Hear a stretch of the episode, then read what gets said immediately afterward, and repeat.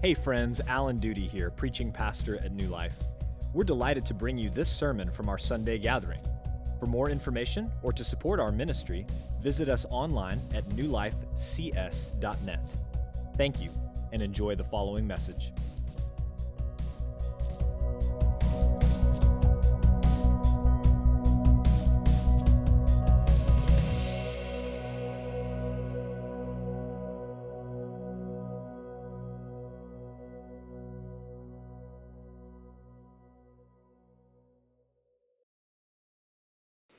In this life, people are going to let us down.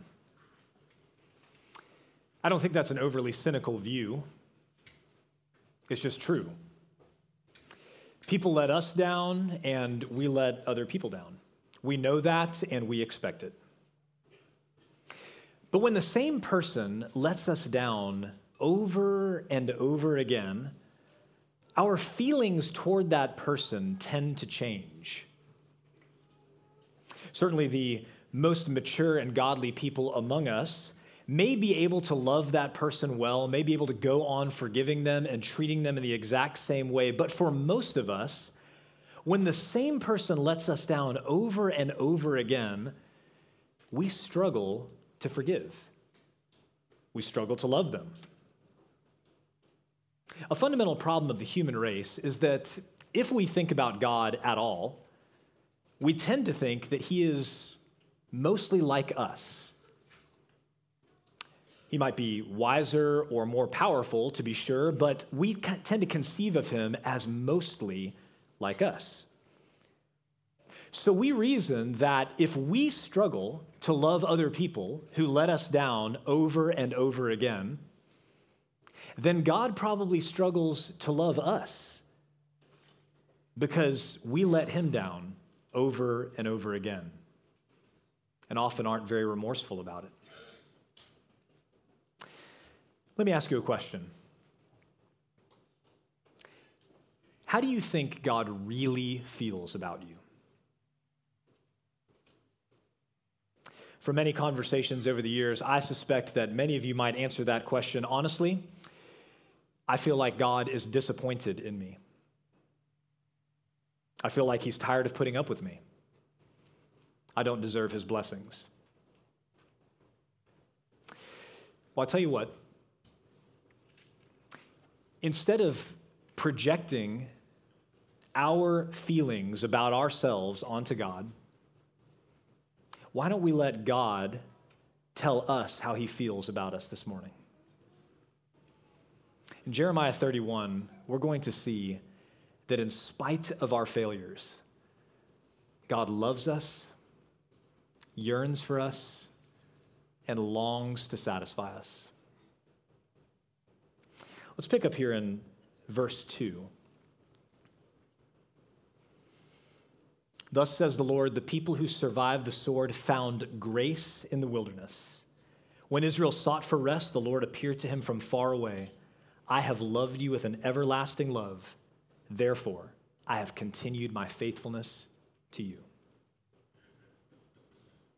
You may recall that Jeremiah 30 through 33, these four chapters in the book, are known as the Book of Consolation. It's a book within a book because these chapters are filled with so much hope about the future of the exiles. They reveal the future and the hope that God promised to them back in chapter 29, that well known chapter in those well known verses that we covered a few weeks ago.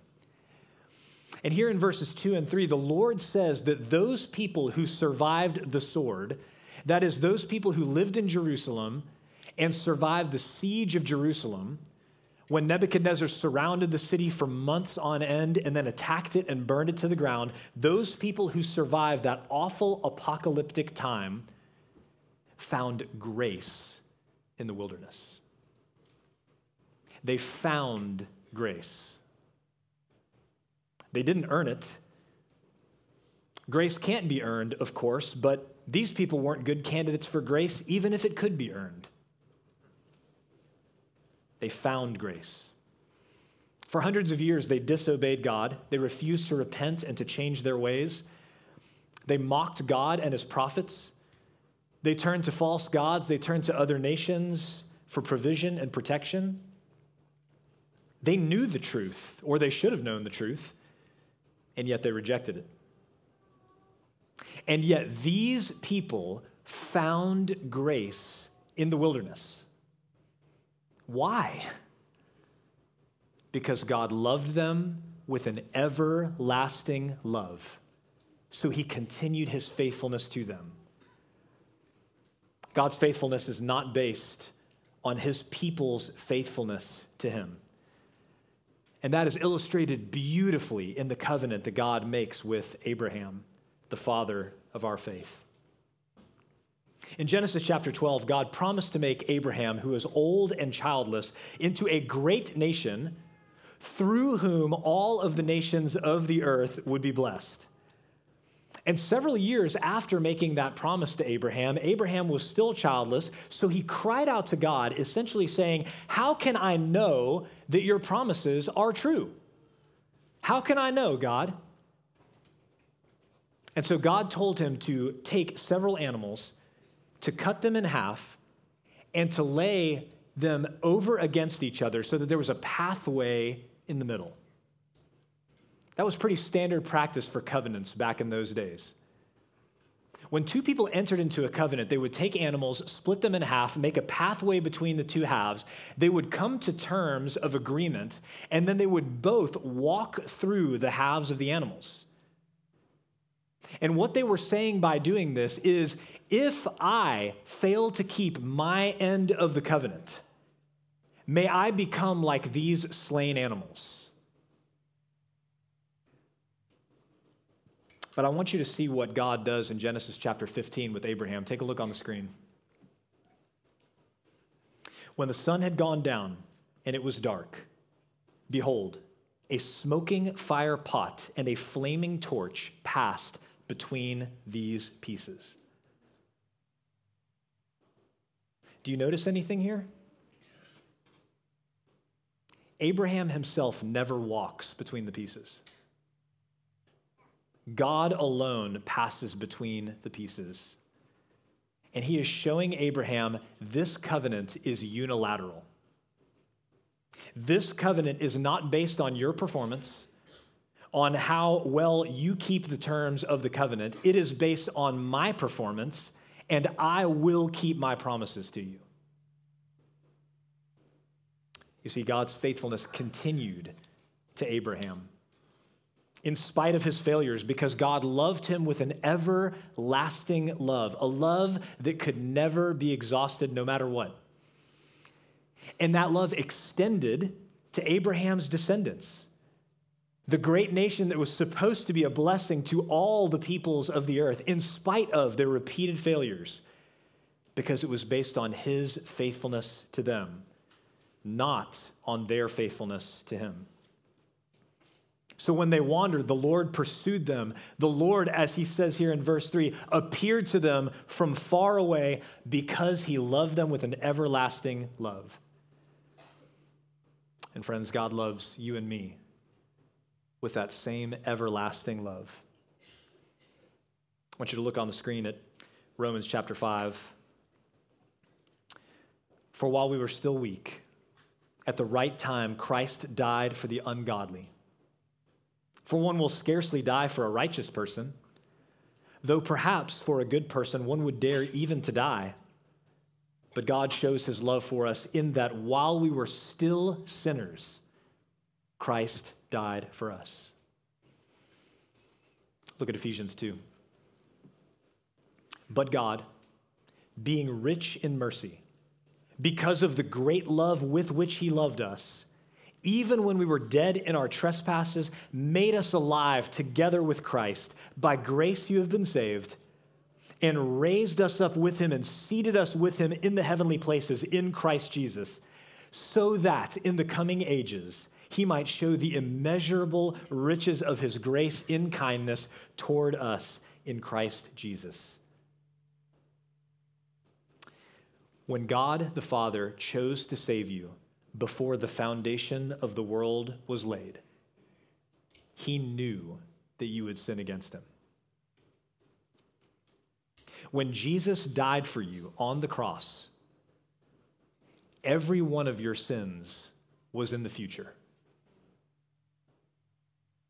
When the Holy Spirit drew you to Christ, the terms of your forgiveness and your reconciliation with God did not include your perfect performance from that day forward. How did God feel about his exiled people? I have loved you with an everlasting love. How does God really feel about you? The exact same way. He has loved you with an everlasting love. In the person of Jesus, he came to seek us and find us, appearing to us from far away in order to bring us back to himself. Friends, you did not earn God's love, and so you cannot lose God's love no matter what. His love for you is not based on your performance.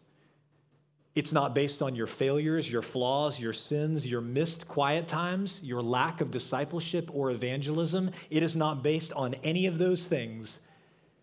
God's love for you is based on his own faithfulness, his everlasting faithfulness to his people.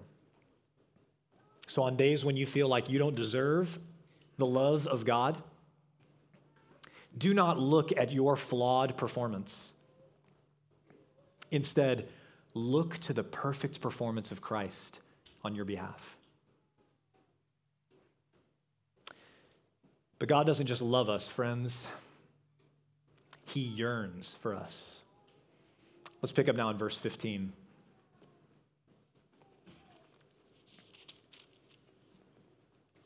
Thus says the Lord A voice is heard in Ramah, lamentation and bitter weeping. Rachel is weeping for her children. She refuses to be comforted for her children because they are no more. Thus says the Lord Keep your voice from weeping and your eyes from tears, for there is a reward for your work, declares the Lord. And they shall come back from the land of the enemy. There is hope for your future, declares the Lord, and your children shall come back to their own country. I have heard Ephraim grieving. You have disciplined me, and I was disciplined, like an untrained calf. Bring me back that I may be restored, for you are the Lord my God. For after I had turned away, I relented, and after I was instructed, I struck my thigh. I was ashamed, and I was confounded because I bore the disgrace of my youth. Is Ephraim my dear son? Is he my darling child? For as often as I speak against him, I do remember him still. Therefore, my heart yearns for him. I will surely have mercy on him, declares the Lord. In this section, God gives us a picture of Rachel who is the mother of Joseph and Benjamin, weeping for her children. That is her descendants that were carried off into exile. And then in verse 18, the attention shifts to Ephraim, who is one of Joseph's two sons. And Ephraim, in this time, kind of became a stand in for the 10 northern tribes of Israel that were carried away. So Ephraim is referring to those northern tribes. And here, Ephraim is grieving. He refers to himself as an untrained calf, one that had to be disciplined by God. And after he had been instructed through that discipline, I want you to look at this again. Look at the second part in verse 19. He says, I struck my thigh, I was ashamed, and I was confounded because I bore the disgrace of my youth. God pictures his people literally beating themselves up for their sin, wallowing in their disgrace, drowning in shame. Can you relate? I think most of us can. You know, I'm sure there are people out there that are harder on others than they are on themselves. But I think for most of us, that's not our struggle we are far harder on ourselves than we are on anybody else in our life. We think to ourselves, or we even say aloud things like, I've messed up again. I've ruined everything. I always do this. Why do I keep doing the same thing? Why would God want anything to do with me? He's got to be so sick and tired of me. Can you relate to that? Beating yourself up over and over again, wallowing in shame and disgrace. Do you have those moments where you feel like God is just done with you? That He's got to be sick and tired of you coming to Him because you've screwed up too many times? I think we all do. And so I want you to hear verse 20 again. Look at verse 20. Is Ephraim my dear son? Is he my darling child? For as often as I speak against him, I do remember him still. Therefore, my heart yearns for him. I will surely have mercy on him, declares the Lord. Let those words sink into your heart this morning. For as often as I speak against him, I do remember him still. Does that sound like a father who is sick of his child? Every time he spoke out against his people, every time he brought trial or tragedy into their lives, every time he had to discipline them, his heart broke and he yearned for his people. Look at Hebrews 12. If you are left without discipline in which all have participated, then you are illegitimate children and not sons. Besides this, we have had earthly fathers who disciplined us, and we respected them. Shall we not much more be subject to the Father of spirits and live? For they disciplined us for a short time as it seemed best to them. But he disciplines us for our good, that we may share his holiness. For the moment, all discipline seems painful rather than pleasant, but later it yields the peaceful fruit of righteousness to those who have been trained by it. Friends, the reason God disciplines us is because his heart yearns for us. He does not discipline us out of frustration or anger because his patience has completely run out. No, he disciplines us out of love because his heart yearns for you and me. It brings to mind the parable of the prodigal son in Luke 15. Many of us are familiar with that story. Father has two sons, and the younger son demands his share of the inheritance before the father has died which is a humiliating and heart crushing insult. So the father gives him his share, and the younger brother moves out. Just imagine what the father's neighbors were saying, what his employees were saying, what his in laws were saying. We don't really have to wonder what his older son was saying. The embarrassment, the shame, of having your own son tell you that he would rather have your money than a relationship with you? Could we blame the father if his heart grew cold and distant and bitter toward his son? I mean, if the injustice of the whole thing just made him angrier and angrier as time went on? Could we blame him if he thought about the day when his son might have to move back home and he could tell him, I told you so? But I want you to look what happens. Luke 15, verse 20. And the son arose and came to his father. But while he was still a long way off, his father saw him and felt compassion and ran and embraced him and kissed him. When this father saw his son, it was not anger or smug satisfaction that welled up inside of him, it was compassion. When he saw his son, he did not stomp off to find the lowliest servant in the house and tell him, You go out there and tell that kid he's not getting another dime from me. No. He himself ran and embraced him and kissed him. How does God really feel about you? He yearns for you. Just like this father yearned for his son to come home and to reestablish that relationship with him. I want you to look at what Dane Ortlund wrote.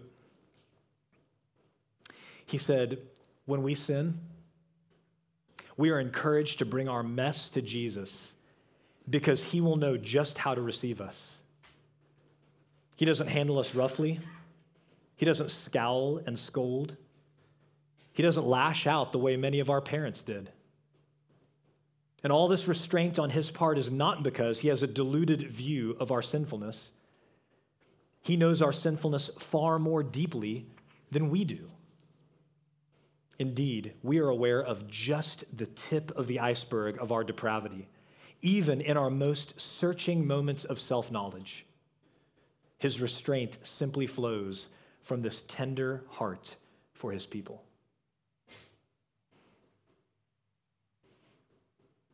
So, friends, if you have been beating yourself up, if you've been wallowing in guilt and shame, if you've been feeling the disgrace that comes from past decisions that you have made, then I want you to know that God's heart yearns for you. He yearns for you. If you come to Him through Jesus, He will not handle you roughly. He will not scold you or scowl at you. In compassion, He will run to meet you. He will embrace you and kiss you, not because you deserve it, but because He has loved you with an everlasting love and sent His Son Jesus to seek you and find you and die for you while you were yet a sinner. So come to Him. Don't wait any longer thinking that you have to fix yourself that you've got to get to a certain place before you can come to God. You come to God today, and He will receive you. He promises that. And, friends, if you'd like a copy of that book, it's called Gentle and Lowly. We have a free copy for as many people as want one today. So just come see me by the doors after service. So we've seen that God loves us, He yearns for us, Let's back up now to verse 11, where we see that he longs to satisfy us.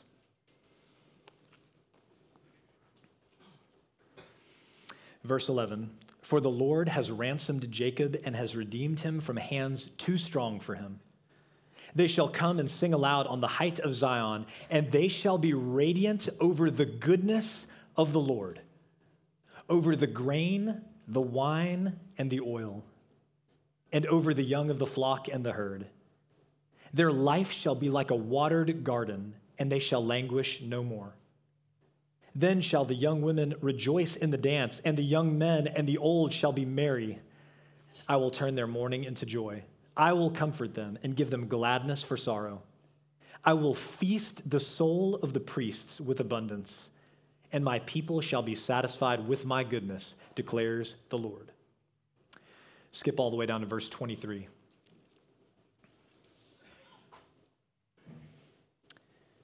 Thus says the Lord of hosts, the God of Israel Once more they shall use these words in the land of Judah and in its cities when I restore their fortunes. The Lord bless you, O habitation of righteousness, O holy hill. And Judah and all its cities shall dwell there together, and the farmers and those who wander with their flocks. For I will satisfy the weary soul, and every languishing soul I will replenish. Through Jeremiah, God tells the people that when he brings them back from exile, their mourning is going to be turned into joy. He's going to comfort them and give them gladness for sorrow the weary and languishing souls of the people are going to be satisfied and delighted and replenished with the goodness of God. Church, even if we come to believe that God does hard of us and that He does yearn for us. It is hard for many of us to believe that He longs to satisfy us. And maybe that's because you know that you don't deserve God's blessings. Or maybe it's because He hasn't blessed you in the way that you hoped. First, I want to speak to those who struggle to believe that God longs to satisfy you because you know you don't deserve God's blessings. Well, you're right about that. We don't deserve anything good from God. We have all sinned against him on purpose and on accident in ways that we know about and in ways that we don't. But thankfully, God does not treat us as our sins deserve. This past week in our staff chapel, Pastor Joshua was leading us through Psalm 103. And in Psalm 103, we find this He does not deal with us according to our sins, nor repay us according to our iniquities. Think about that. He does not deal with us according to our sins. And what that means is before deciding whether He's going to bless us, whether He's going to satisfy us with good things, God does not get out His heavenly ledger and add up the good things that you've done and the bad things that you've done and determine whether or not He's going to bless you based on that ledger, based on adding up our behavior to see whether we've earned a blessing. No, friends, loving parents don't deal with children that way. Now, I'm not saying that loving parents reward disobedience or bad behavior, but what I am saying is that loving parents long to bless their children even when their behavior does not warrant a blessing. How much more our Heavenly Father? The people of Judah had not earned God's blessing, and neither have we. But God longs to bless us anyway because He is a good Father who longs to give good gifts to his children and to satisfy our weary and languishing souls. Praise God that he does not deal with us according to our sins. God longs to satisfy us even though we don't deserve it. So, some of us struggle to believe that God longs to satisfy us because we know that we don't deserve his blessings, but I think there are other people in here today who struggle to believe that God longs to bless you because he has not given you what you've hoped for and asked for. Maybe for years you've prayed for a husband or a wife and you're still not married. Maybe for years you've prayed for a child and you still don't have one. Maybe you've prayed for a job or a promotion or a raise, and you haven't got one.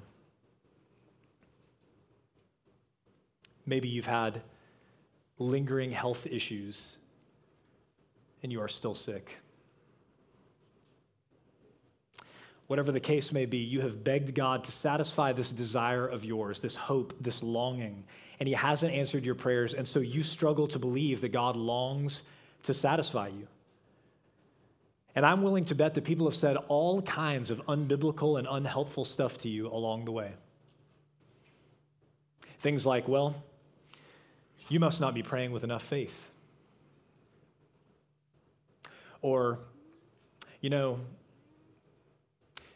God says He won't answer our prayers if we cherish sin in our hearts.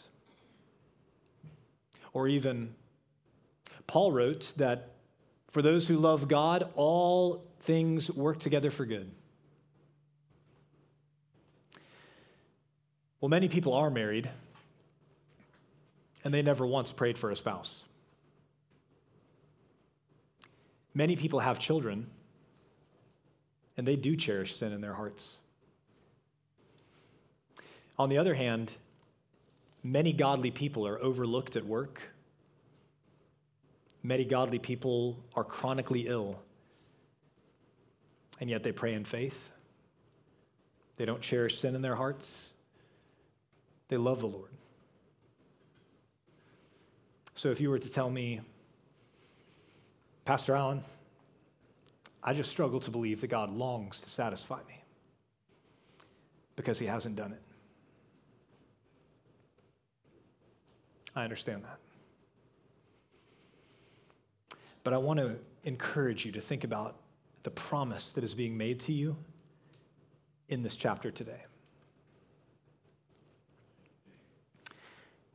In John chapter 4, Jesus is worn out from traveling and he sits down beside a well. And he gets into a conversation with a Samaritan woman who came to draw water in the heat of the day. This woman has had five husbands. She's currently living with a man who's not any of those guys. And Jesus tells her that she needs living water. And she's like, Yeah, that sounds great. Then I wouldn't have to come here in the middle of the day to draw water and listen to everybody gossip about me. But look what Jesus said Everyone who drinks of this water will be thirsty again. But whoever drinks of the water that I will give him will never be thirsty again. The water that I will give him will become in him a spring of water welling up to eternal life. You see, Jesus is offering to satisfy more than her physical thirst for a few minutes. He is offering to satisfy her soul for all of eternity. And I think that is the encouragement that comes out of this passage today. We are asking God for good things, for marriage, for children, for success at work, for relief from illness, for great things. But, friends, look at what God is promising you here in verse 25 of Jeremiah 31 For I will satisfy the weary soul and every languishing soul I will replenish. Friends, as long as our souls are weary and languishing, no good thing on this earth will ever truly satisfy us. Not marriage, not children, not success at work, not perfect health. To paraphrase Augustine, our hearts will be restless until they rest in God. That is why Jesus focuses on this woman's soul. Because until our souls are satisfied in God, they will not be satisfied with anything else. How does God really feel about you? He loves you, He yearns for you, and yes, He longs to satisfy you even though day after day, month after month, maybe year, year after year, your prayers go unanswered. Because he promises that he will satisfy you in the end. That a day is coming when every longing of your soul will be completely and fully satisfied forever. Where there will be no more hoping and no more longing and no more praying because our faith has become sight. And so I want to encourage you this morning to fix your eyes on that promise. I will satisfy the weary soul, and every languishing soul I will replenish. Friends, the problem that we haven't talked about in this passage comes out in verses 29 and 30. It's a little obscure. In those days, they shall no longer say, The fathers have eaten sour grapes, and the children's teeth are set on edge. But everyone shall die for his own sin. Each man who eats sour grapes, his teeth shall be set on edge. You see, during the exile, kids were carried off to Babylon. And over many generations, many, many more kids were born there. But you see, the exile wasn't a result of their sin, it was a result of their parents' sin. Hence the proverb the fathers have eaten sour grapes, and the children's teeth are set on edge. The kids are paying for the sins of the parents. But God says that a day is coming when that's not going to be the case any longer. Everyone shall die for his own iniquity. That sounds like good news. You're not going to have to pay for somebody else's sins until you realize that we have all committed iniquity. We all deserve to, to die for our sin.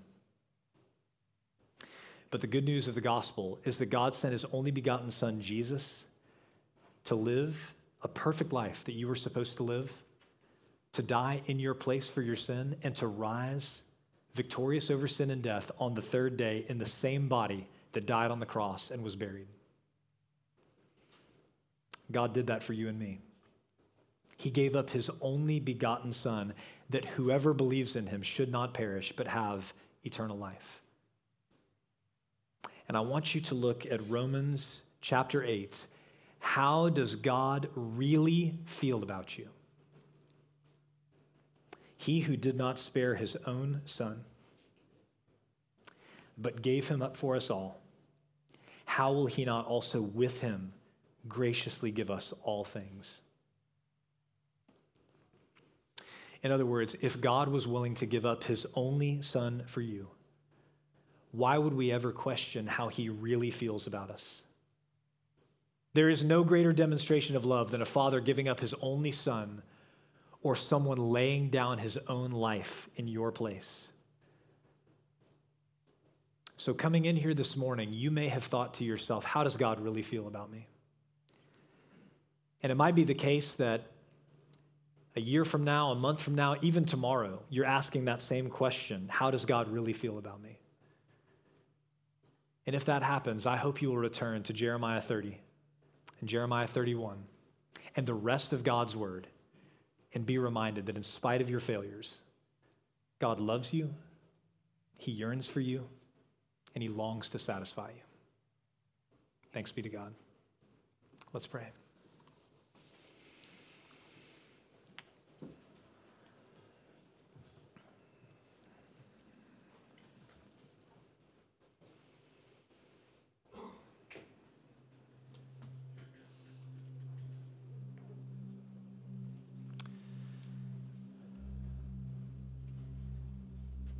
Father, we have all wondered at times what you think of us.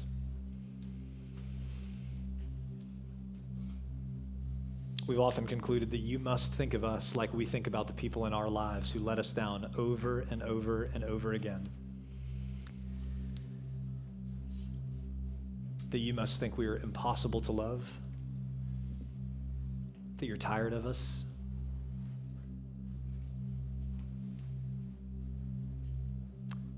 But God, you've shown us in your word that that is not the case.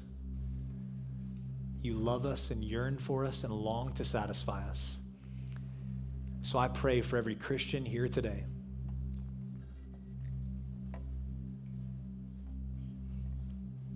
Who has beaten themselves up for years, who has wallowed in shame and disgrace, and wonders all the time what you really think about them. I pray that you encourage them this morning. Help them to believe the truth and to live in light of it. God, for those who are not yet Christians, I pray that this morning they would see you as you are, as Pastor Micah prayed earlier, not just as true and real, but as beautiful and good, as loving and yearning and desirous to satisfy the deepest longings of our souls. Thank you for ministering to us, God. I pray that through the Spirit and through the church, your ministry would continue this week in life groups and in conversations and in our own prayer time. In Jesus' name we pray. Amen. Thank you for listening to the sermon audio from New Life Baptist Church in College Station, Texas. For more information or to support our ministry, visit us online at newlifecs.net.